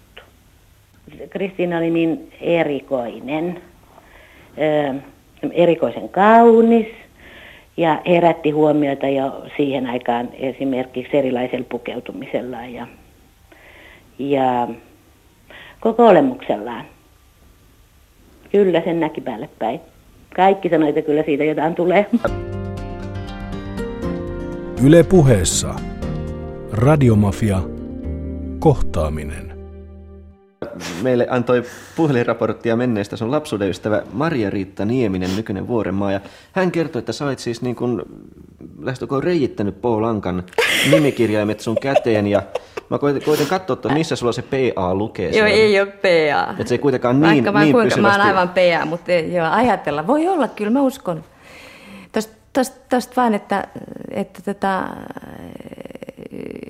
Doris Day oli kyllä, mutta mä oon sitä mieltä, että kyllä nyt Mari-Riitta Nieminen, jos sitä siellä Ruotsissa kuuntelet, että, että tota, meidän yhteinen favoritti oli myöskin Paul Newman, jota hullulalla kats, niin katsettiin. Ja sitten mä muistan, että me oltiin ihastettu molemmat niin semmoisen jätkän, joka... Mä, mulla on semmoinen mielikuva kyllä, että se oli mun keksitty, että se on Paul Newmanin näköinen. Mutta teillä oli koko pol- populaarikulttuurin kattaus siinä mitä? sitten. Teillä oli koko populaarikulttuurin kattaus, että oli niin kuin rokkaria ja elokuvaa ajan säveltä. Joo, Eikä miten, joo miten... sävelhän on siis lehti, jossa oli sarjakuvia, iskelmien sanoja, joita saattoi laulaa, ja sitten semmoisia lyhyitä storeja tai joitakin elokuva, fil, nä, niin kuin filmitähtiesittelyjä. Elokuva Aitta on toinen tietenkin, sit, joka oli tämmöinen raamattu. Jota, mutta, mutta me oltiin, mä oon ollut siis elokuvafriikki lapsuudessa ja nuoruudessa. Mä tarkoitan, että kun oli niin kuin mä äsken sanoin, kolme elokuvateatteria, jossa voi käy, kaikki käytiin katsomassa. Siis Anilan kirkolla yhtä ja Inkeroissa työväentalolla yhtä ja Terholassa, joka on toispäässä, oli toispäässä Inkeroisia, niin kaikki mitä niissä meni. Mä luulen, että siellä ei pystynyt menemään yhtään elokuvaa, jota ei kiellettyihinkin mentiin salaan, jos vaan mahdollista. Ja niille radiomafian kuuntelijoille, jotka ihmettelemät, mikä elämää suuremmat elokuvat lähetys meillä on täällä menossa, niin kerrottakoon, että Radiomafiassa on nyt siis suora lähetys Anjalan museosta, äh, Matilta Vreden huoneesta itse asiassa. Ja, ja meillä on kohtaamisessa tämän illan vieraana näyttelijä Kristiina Halkola. Me ollaan nyt päästy tämmöiseen, tämmöiseen 50-60-luvun vaihteen, mä uskallan käyttää sanaa popula- populaarikulttuuri, sen nousuun. Oliko nämä tämmöiset Doris Date ja Paul Newmanit ja Paul Ankat ja muut sitten tämmöiselle murrosikäiselle tytölle, vähän siinä iässä liikkuvalle, periaatteessa siinä iässä liikkuvalle mm. tytölle viestejä jostain maailmalta. Sellaisia, että on olemassa suurempaa kuin tämä, mikä kyllä se nyt milloin olikin. Niin, aha, joo joo. No joo, tietenkin. Mutta nehän oli storeja, mitä käytiin katsomassa. Ö, siis juttuja, elokuvia. No kyllä varmaan samastuit jossain määrin. Niin kuin... Samastuin joka, mutta samastuin mä tänä päivänäkin. Mä oon hirveän eläytyjä. Niin tota, mm, Joo, joo. Se tarkoittaa, että sä haet nyt mua, että mä sanoisin, että joo, ja sitten mä ajattelin, että mä menen joskus tonne. Niin kuin, että, että Ei, jossakin en, on en isompi... mä noin mekaanisesti niin. tätä ajattele, mutta mä koitan jotenkin kartoittaa niin kuin sitä fiilistä, joka esimerkiksi niin 15-16-vuotiailla Kristiinalla on ollut, kun se on kattonut jotain Doris Dayta Valkokankaalla. Et mä en tarkoita sitä, että minusta tulee Doris Day mm, kakkonen mm, tai, tai Kristiina mm, Halkola ykkönen mm, tässä, mm. tässä, tällä, tällä, tässä mielessä, vaan, vaan nimenomaan jotain sellaista omaa elämää suurempaa, omaa sitä päivää suurempaa. Joo, joo, no mutta sehän on siis esimerkiksi, joo, kyllä, kyllä, mutta että se, mitenkä mä, en mä nyt siis taas saa tälläkään muuta muotoa kuin, että se tyypillinen on se esimerkiksi tämä, mitä mä sanon sen Lonely Boyn yhteydessä, että sä niin kuin elokuvien kautta mieluummin niin kuin, eläydyt jotakin rakkaustarinoita ja jotka on niin kuin, Voisiko sanoa, että Paul, Paul Newmanilla ei ollut finnejä, toisin kuin kylänpojilla? Ei ollutkaan, joo, ei. Paul Newman on rautaa. Ja mä ja Marlon Brando ja James Dean, kyllä me käytiin katsomassa melkein kaikki. Tota, ja Rock Hudsonkin oli, mutta ne oli semmoisia romanttisia ne Hudsonin elokuvat. Öö, Hää, hää. Mä en nyt oikein sano, mitä sä, okei, ei niillä ollut finnejä, mutta ei niillä kyllä pojillakaan kaikilla ole finnejä. Okei, joo, jotain sen tapasta, että tota. No vieläkö sä muistat sen, minkälaiseksi tytöksi sua haluttiin tehdä joskus 15-16-vuotiaana? Perheen taholta tai ympäristön taholta? Et, et millaiseen muottiin tavallaan tungettiin siihen aikaan sen ikäisiä tyttöjä? No, mulla perheen taholta kyllä tungettu suurin piirtein mihinkään muottiin. Tai mulla ei ole sitä mielikuvaa itselläni. Et mä oon tällainen vapaana syntynyt, Elsa vapaana syntynyt. Mikä se oli se leijona? Villi ja vapaa. Mut, mut katso, mut katso. nyt kun mä Mutta sen sijaan kyllä ympäristö antoi 10 miljoonaa niin kuin mallia, joita piti noudattaa tai joita yritti noudattaa tai niin kuin sellainen niin kuin jäljitellä. Ja se oli kyllä, se on, tota, siinä aikana oli muoti tämä Brigitte Bardot look muun muassa. Tämmöinen, että verhotankon omaisesti roikkuu niin kuin si, tällainen mm, otsatukka ja korkea ja liinat päässä. Siis huom, liina, joka solmitaan ristiin kaulan ympäri ja tiukkaan. Semmoisia näkyy nykyään taas uudestaan, mutta ja, ja hameet, joiden alla oli siis niin kuin kymmenen alushametta huom, siis niitä piti olla monta. Niitä, siinä olikin tekemistä, kun niitä tehtiin lakanakan kanssa sellaisia alushameita, joilla että hirveät kasat rimpsuja, että hameet nousi, ne oli sellainen tönks ylhäällä. Ja parhaisiin laitettiin sitten vanteita, että ne oikein nousee. Niin Mutta mä en tykännyt semmoisesta, että, tiedät, se näkyy niin kuin krinoliinivanne, vaan se oli ovella tehdä semmoista, vähän semmoista niin kuin, niin kuin niin kuin, mä en tiedä mitä se oli, mutta semmoista muovia, joka muistuttaa niin kuin noita krinoliinin luita, että, tai sen, että se niin kuin aaltoilee siellä. Sitten sen päällä piti olla kolme semmoista paksua, raskasta alushametta just sen takia, ettei se näkyisi se vanne, mutta se vanne niin kuin pönköttää koko juttua tschum, niin kuin ylös. Mm. Ystäväsi niin, täl, nä, nä, ja niin, niin. kaikkea tätä mä niin kuin, kyllä oikein tein. Mutta ystäväsi Maria-Riitta Nieminen tässä äskeisessä inserttihaastattelussaan sanoi, että sä pukeudut jotenkin oudosti. Tarkoittiko hän sillä sitä, että se joskus joudut vetää just näitä isoveljen kuteita päälle vai oliko se, jo, oliko se juuri tätä äskeistä pukeutumista, jota koitit selittää, mutta mä en, mä en ymmärrä hameiden päälle yhtään mitään. Niin just joo, joo. Ehkä se liittyy siitä, kyllä mä, mä muistan, pojilla oli semmoinen suikka muoti, siis tämmöinen niin kuin, niin kuin, miksi sitä sanotaan, suikka, niin kuin olisi lentäjän se hattu. Niin kyllä mä käytin aina meidän Lasse vanhaa suikkaa. Mä kulin siinä ja semmoisessa sen vanhassa pusakassa. pokkana. Ei mulla ole mitään ongelmaa sen kanssa, että mulla on esimerkiksi van, veljeni vanha takki, joka napitetaan, niin kuin, sä tiedät, että miehet napittaa toisinpäin kuin tytöt, niin se voi olla vähän semmoistakin. Mä muistan yhtä aikaa oli muotiin sellaiset tätä veluritakit, semmoiset kirkkaat, semmoiset, joka muistuttaa, se on hirveän vaikea. Vain ne, jotka ovat sen eläneet, tietää minkälainen on veluri. Puolitakki, niin kuin puolitakki, joka on semmoista veluria, nailon veluria. Semmoista, ja se oli semmoista tönks ja jäykkää näin. Ja se oli periaatteessa kiva ja sellaisia niin kuin tota, Öö, mutta nyt on näin, että ei meillä ollut varaa sellaista ostaa. Mutta sen sijaan mä löysin sitten yhdestä kaupasta semmoisen halvan, joka ei ollut muotia, semmoisen kirkkaanpunaisen, joka oli semmoista molskia, joka ei olekaan veluria, mutta semmoista nukkapintaista halvempaa ainetta. Ja, mulla oli se, ja se oli kyllä sitten taas ihan erilainen kuin niiden muiden. Kaikki muut kulki siinä samassa standardissa.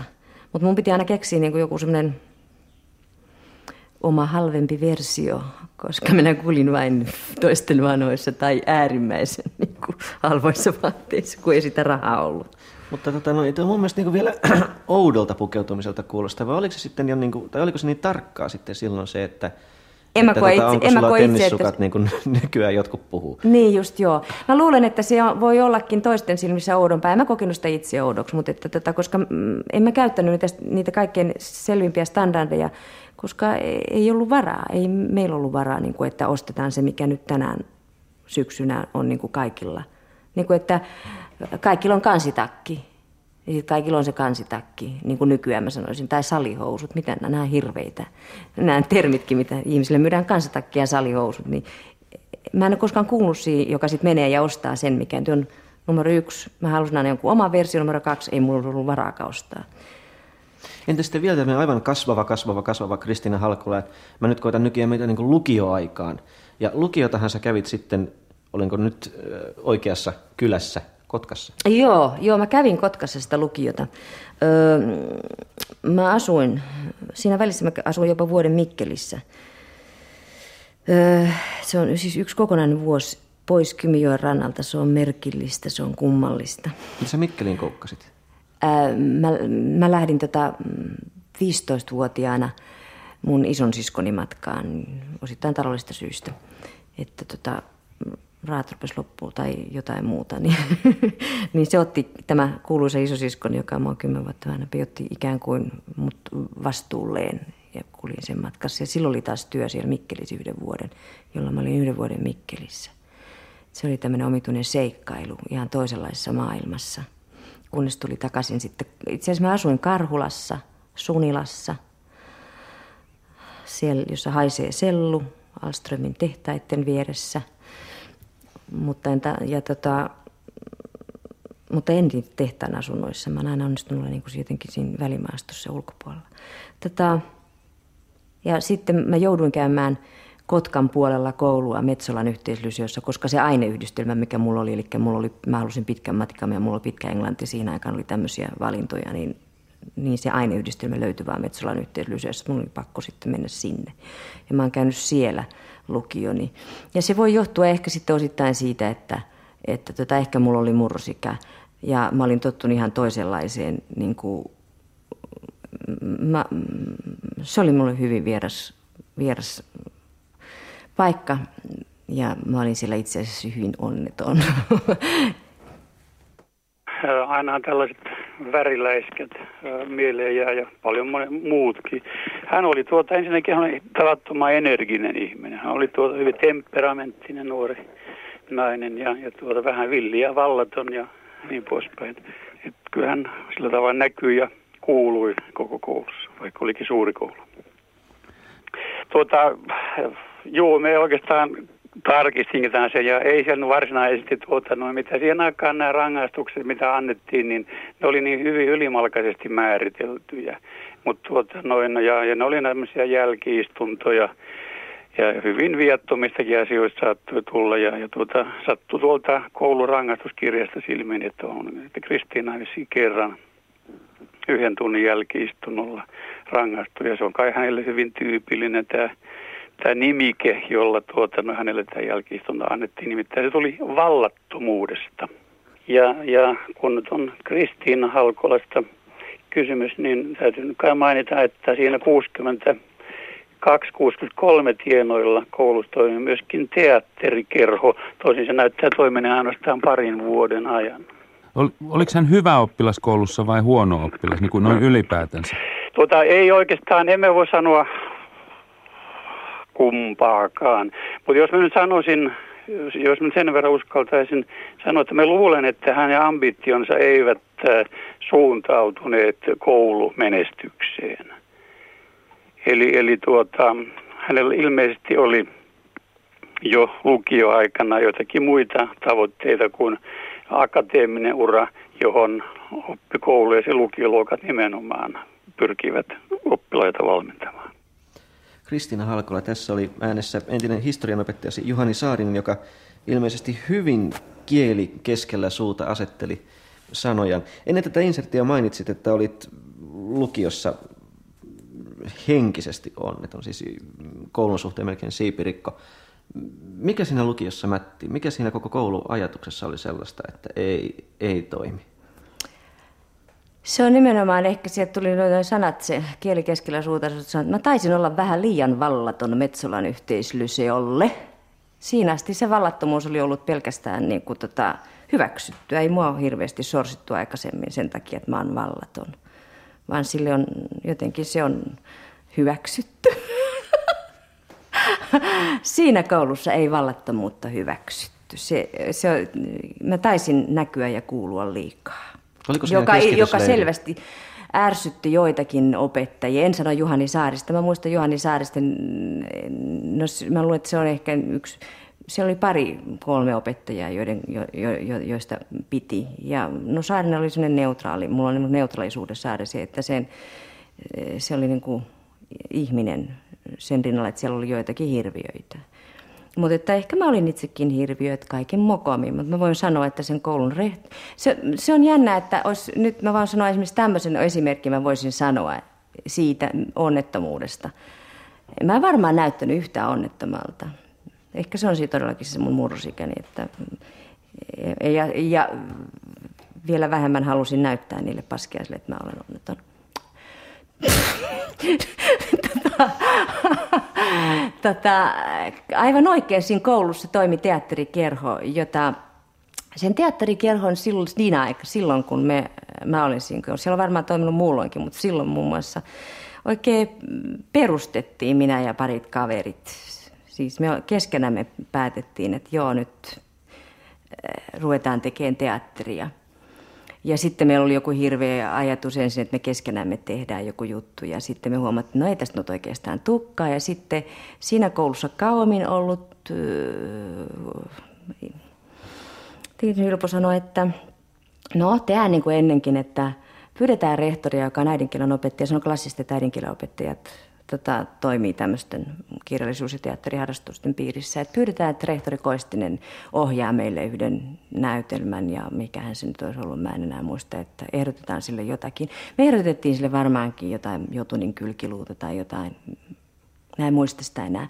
Sitten me keskenämme tehtiin se roolijako ja mentiin ja esitettiin se. Ja en mä tiedä, onko mä ollut sit niin itsekäs, mutta jotenkin mä olin kuitenkin päässyt siihen pisteeseen, että mun piti näytellä se päärooli päärooli siinä, siinä jutussa.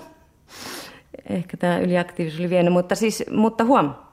Herra rehtori Koistinen sanoi, että juu, hän ohjaa mielellään. Hän on ennenkin ohjannut teitä. Minä olin uusiin koulussa. Olin vasta tullut, tai siis olin ensimmäistä vuotta muistaakseni tai toista. En muista kumpaa, oliko nyt seitsemännellä vai mitä. Mutta kuitenkin siis, että mä en ole käynyt sitä koulua, mä olen tullut sinne lukioon vasta, enkä hänen kasvattinsa.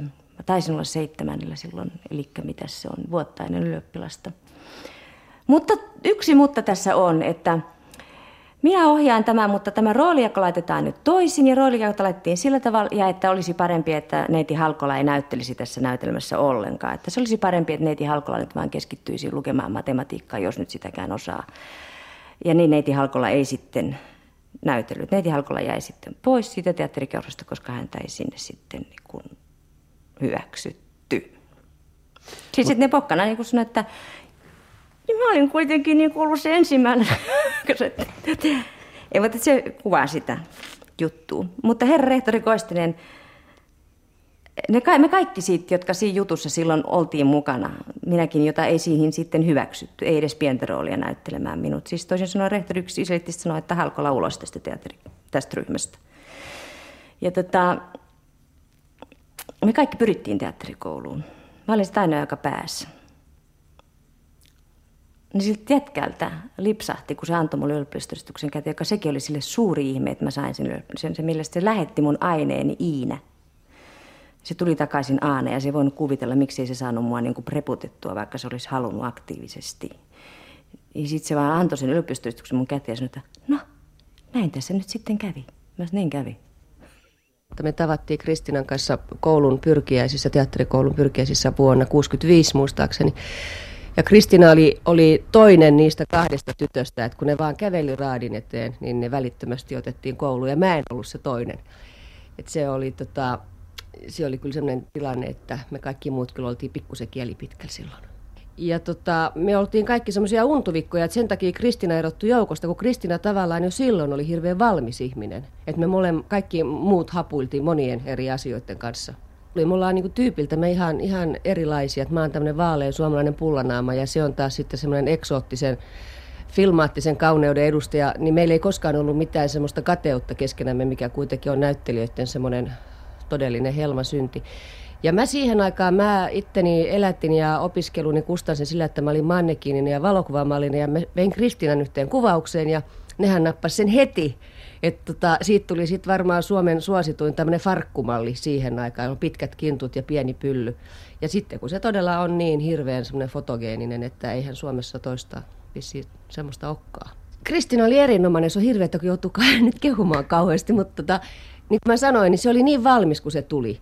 Ja sillä on niin terve itseluottamus ja se onkin se asia, että millä se on päässyt kaikkien näiden myrskyjen läpi, millä, mihin se raukka on joutunut. Se, se oli, kun se tuli sisään, niin se säteili, se ties mitä se teki. Sitten äidinkieli oli sen semmoinen hobby, se piti hirveän hyvää huolta siitä, että ihmiset puhuu ja hän itse etenkin puhuu oikein ja kauniisti. Ja koko sen opiskelu oli hyvin määrätietoista ja se kaikki tähtäisi siihen, että, että Kristina on yksi näitä suomalaisia ainoita filmitähtiä ja, ja nimenomaan niin kuin televisionäyttelijä. Että se mitä mä hänestä nyt sanoisin sitten semmoista, mikä ei ole välttämättä ihan positiivista on se, että hän on hirveän paljon parempi kuvassa ja filmissä kuin se, että välttämättä teatterilavalla. Ja sitten jos sanoo, että joku ihminen osuu niin kuin oikeaan saumaan, niin se oli Kristiina. Se edusti semmoista uudenlaista naistyyppiä ja kauneutta. Ja sitten siihen aikaan ruvettiin tekemään kunnianhimoisempia elokuvia. Ja sitten alkoi tämä radikaali aika. Ja, ja Kristinalla oli silloin jo hyvin valmiit mielipiteet ja ihanteet. Että eihän sen tarvinnut muuta kuin löytää ne pari oikeaa ihmistä, niin sitten se oli se tilanne oli, oli valmis. Ja kyllähän se oli käänteen tekevä vuosikymmen. Ei siitä mihinkään pääse. Kristina on vaan niin kuin kypsynyt ja tullut, tullut tavallaan paremmaksi. Mutta yksi asia on, minkä mä haluan sanoa, se ei osaa liikkua pätkääkään. Että kun sen kanssa revyssä nyt tanssitaan taas, niin täytyy koko ajan varoa, ettei se kaadu kuin keila eteen. Että se taito siltä puuttuu, mutta kukaanhan ei ole täydellinen. Kristina Halkola tässä muisteli teatterikorkeakoulun pyrkimistä näyttelijä toverittarisi Liisa Paatso. Joo. Millainen tilanne tämä sulle oli tämä teatterikorkeakouluun pyrkiminen? Oliko se sulle elämän ja kuoleman kysymys se sisäänpääsy? Oliko sulla kenties vaihtoehtoisia mahdollisuuksia? Tota, ei se ollut mulle elämän ja kuoleman kysymys se, että pääsemme sinne sisään vai ei. Päinvastoin kuin Juhani Saarinen luuli, niin kyllä mä ihan siinä ohella olin haaveillut muustakin tekemisestä kuin, kuin näyttelemisestä. Ei se näytteleminen ollut, se oli ihan kiva ajatus sekin, ja, mutta mä en päässyt tähän harrastamaan koko lukia aikana, koska kyseisessä koulussa ei Halkola näytellyt. Mutta tota, et kyllä mä itse asiassa, mä tiedän 18-vuotiaana itkeneeni öisin itseäni uneen ja niin kuin salaa ajatella, että voi kun mä jäisin luokalle, että mä saisin yrittää uudestaan, että mä saisin paremman ylioppilastodistuksen, että mä voisin vapaammin miettiä, että mitä mä, mitä mä haluan tehdä. Että mun pitäisi yrittää kaikki tehdä uusiksi, mun pitäisi tehdä kaikki uusista ja kaikki on päin mäntyä, päin ei niin, niin kuin piti. Mutta tota, se toinen vapahduttava mahdollisuus on, että teatterikoulussa ei kukaan kysy sitä, mitä sen ylioppilastodistuksessa lukee. Että menikö se lukio nyt päin persettä vai eikö se mennyt. Ja tota, siinä mielessä se oli siis niin kuin tietysti se oli, se oli vapautus. Se oli niin kuin, että aa, elämä, elämä jatkuu sen Metsola Lysion jälkeen. Se on olemassa kuitenkin. Minä olen olemassa kaiken tämän jälkeen kuitenkin. Mutta miltä Helsinki näytti tätä Kymenlaaksosta pääkaupunkiin muuttavan tytön silmin? Ne ihmiset ja, ja hieman suuremmat paikat ynnä muut ynnä muut. Pelottiko vai naurattiko partaradikaalien notkunnat?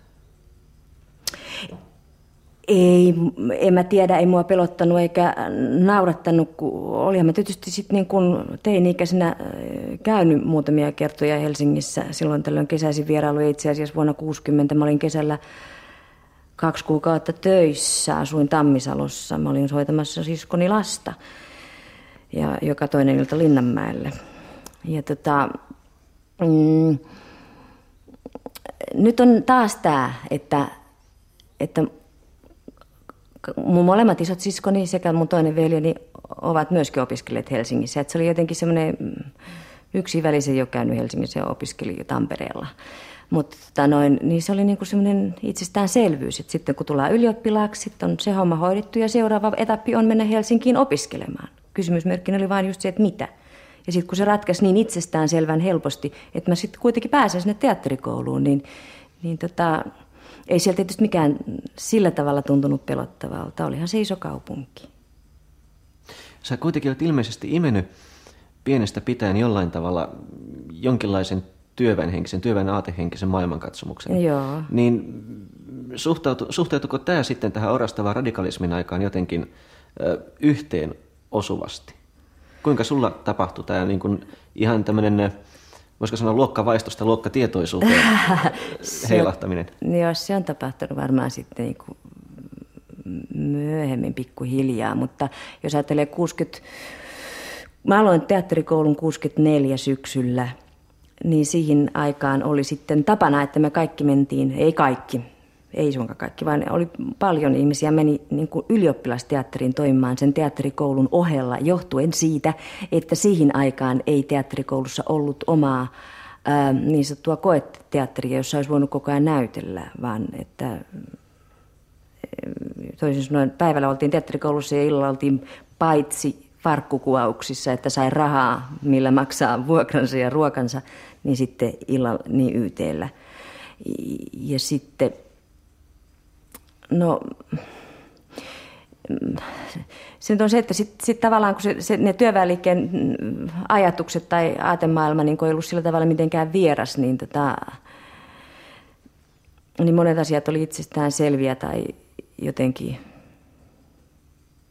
Mä olin Lapuolaisoopperassa mukana ja se on kai semmoinen ensimmäinen etappi, jossa niin kuin enemmän. Paremminkin mä muistan Lapuolaisoopperasta. Öö, no joo, Kyllä, kyllä. Se oli siis niin kuin, kyllä se oli semmoinen kelauksen paikka, koska en mä ollut sitä hahmottanut ehkä siis Lapuan liikkeen varmaan jäänyt koulussa historian tunnilla sekin väliin. Tätä, niin kuin sillä, tavalla siis ymmärrät sä, sitä, että Lapuan liikkeen fasistista luonnetta ja, ja tota, ei sitä opetettu koulussa sillä tavalla, ja, ja me, miten meidät vietiin niin kuin taistelemaan Hitlerin Saksan rinnalla ja, ja kaikkea semmoista kelasi niin kuin ihan uudella tavalla, koska ei koulussa opetettu niitä sillä tavalla. Niin kuin tuntuu, niin kuin, että hei, nyt mulle on jätetty joku juttu kertomatta. Niin kuin se niin kuin sitten tavallaan joku asia syveni, mikä oli olemassakin jo. Mutta millainen oli tämä innoituksen ilmapiiri, koska ö, varmaan kuitenkin tämä, että tämmöiset nuoret yhteiskunnan toivot, jotka havahtuu ajattelemaan asioita uudelta kantilta ja nappaa uutta tietoa jostain ja asettaa niitä maailmankuvan palikoita kohdalleen, niin, niin paljon se vaati toteutuakseen nimenomaan sitä, että nuoret samankaltaiset ihmiset iskeytyy yhteen. Öö, ja oliko esimerkiksi ylioppilasteatteri nimenomaan tämmöinen? Ylioppilasteatteri oli se keskeinen paikka, missä nimenomaan sitten tota, öö, ne ihmiset tapas toisiaan ja joutui tekemisiin toistensa kanssa ja, ja mistä tapahtui pohdintoja ja tehtiin kabareita ja joiden, jonka kautta tota, mä näitä hulluja, että elämän ohjeet löytyy kaikista lauluista. Että jos nyt tuli laulaneeksi sellaisen laulun, niin sitten, niin sittenhän se siinä sitten, siinähän se tuli opiskeltua se asiakin saman tien, koska ei kai sitä osaa laulaa, jos ei ensin miettinyt, mitä laulaa. tota, niin, että sen, paljon sen teatterin tekemisen kautta niin törmättiin sitten semmoisiin asioihin. Ja kyllä mä muistan, että, että, että Lappalaisoopperahan loppui itse asiassa suureen pasifistiseen lauluun, ei väkivaltaa, joka oli niin kuin hyvin kova juttu. Ja sitten kaikki, tai siis niin kuin semmoinen merkitsi paljon. Ja sitten toinen oli todellakin, että miet, niin kuin mä, kau, mä en ollut ikinä niin kuin ymmärtänyt sitä, niitä punaisten kyyrityksiä ja, tota, ja sitä, että kommunistit istu vankilassa ja poliittiset vangit. Ja enpä tiennyt tästä mitään. Et se, se kaikki tietous, joka tuli niinku tavallaan sitä myötä, niinku tuli pengottua ja käytyä läpi ja etsit, niin, niin, niin, avasi niinku silmiä ja rupesi ajattelemaan uudestaan. Ja toinen on sitten kokonaan sitten, kun tehtiin tämmöisiä rauha- ja kansainvälisyyskabareita, jolloin solidaarisuus ja maailma, niinku, että maapallolla asuu hiukka muitakin kuin me suomalaiset. Että on pari köyhää neekeriä tuolla Afrikassa ja mm, muutama ihminen vankilassa Turkissa. Niin kuin ne, se tuli sen tekemisen kautta, koska aina piti opiskella siitä, että mistä se on kysymys. Ei sitä niin noin vaan mennä esittämään mitä tahansa. Aina piti tietää, mitä siihen liittyy. Mutta varsinaisesti kuitenkin, voisiko se olla Suomen kansan arkitajuntaansa iskeydyt elokuvan käpy selän alla myötä. Joo. Vieläkö muistat ne tunnelmat ja odotukset, mitkä oli silloin, kun sulla oli ensimmäinen kuvauspäivä? Mitä sä odotit tapahtuvaksi ja elokuvaa seuraavaksi? ensimmäinen kuvauspäivä. No mehän tehtiin koekuvauksiakin vaikka kuinka niin, että mä osannut ollenkaan miettiä, mikä se oli se ensimmäinen kuvauspäivä. Sanotaan sen elokuvan teon alkumetreillä.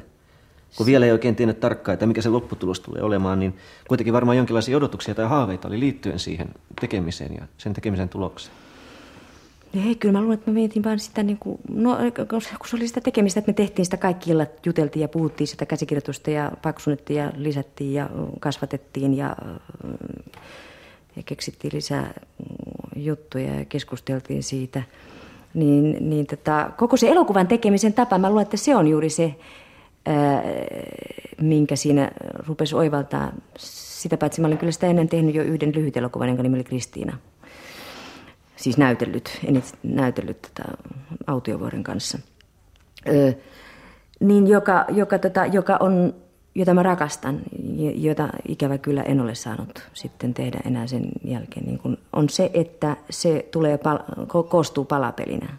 Siis että se samalla, tai mulle se tarkoitti sitä, että, että koko ajan piti miettiä niin kuin sitä koko juttua, että ahaa, siinä koko jutussa tapahtuu näitä ja näitä asioita. Mä oon se rooli, jolle tapahtuu tätä ja tätä. Sen lisäksi ne koko ajan niin kuin työnnetään vielä lisää, mutta silti mun pitää aina muistaa niin kuin, mm, pitää kiinni siitä, että mikä se on, mitä tapahtuu minun roolilleni. Itse asiassa mä luulen, että yksi ensimmäisiä kuvauksia, ensimmäisiä tota, Yksi ensimmäisiä. Ja me alettiin siitäkin, että me rupettiin pystyttää niitä telttoja. Se oli hyvä alkaa siitä, että pystyttiin telttoja seotti niihin telttoihin. Ja sitten aika, aika paljon tota, alussa oli se, kuvattiin se kohtaus, missä mä laulan tämän laulun rakastamisen vaikeudesta, jossa mä kävelen pitkin mettää. Ja se oli musta hirveän ihanaa kuvata. Se on nimittäin niin, että mä kävelen mettässä ja kamera ajaa rinnalla ja sitten mun täytyy tehdä lenkki, että se kamera voi, se näyttää niin kuin mä olisin koko ajan epämennä lenkkiä tällä tavalla näin, koska että se voi niin kuin ajaa takaisinpäin, kun sillä mettässä voi, niin kuin, että se saa tasasta kuvaa. Sitten sit pitää pysyä kuvassa, vaikka mä hypin kanervikkoja ja tällä puhumattakaan siitä, että jatketaan koko ajan siellä alla puomien kanssa niin, että sitä pitää kävellä sillä niin kuin, niin kuin, ei mitään, se on ihanaa. Mä rakastan sitä. Mä rakastan sitä työtä, no niin. Mutta glamouri oli kaukana joo. ikään kuin. Mitä? Glamouri oli kaukana kuitenkin.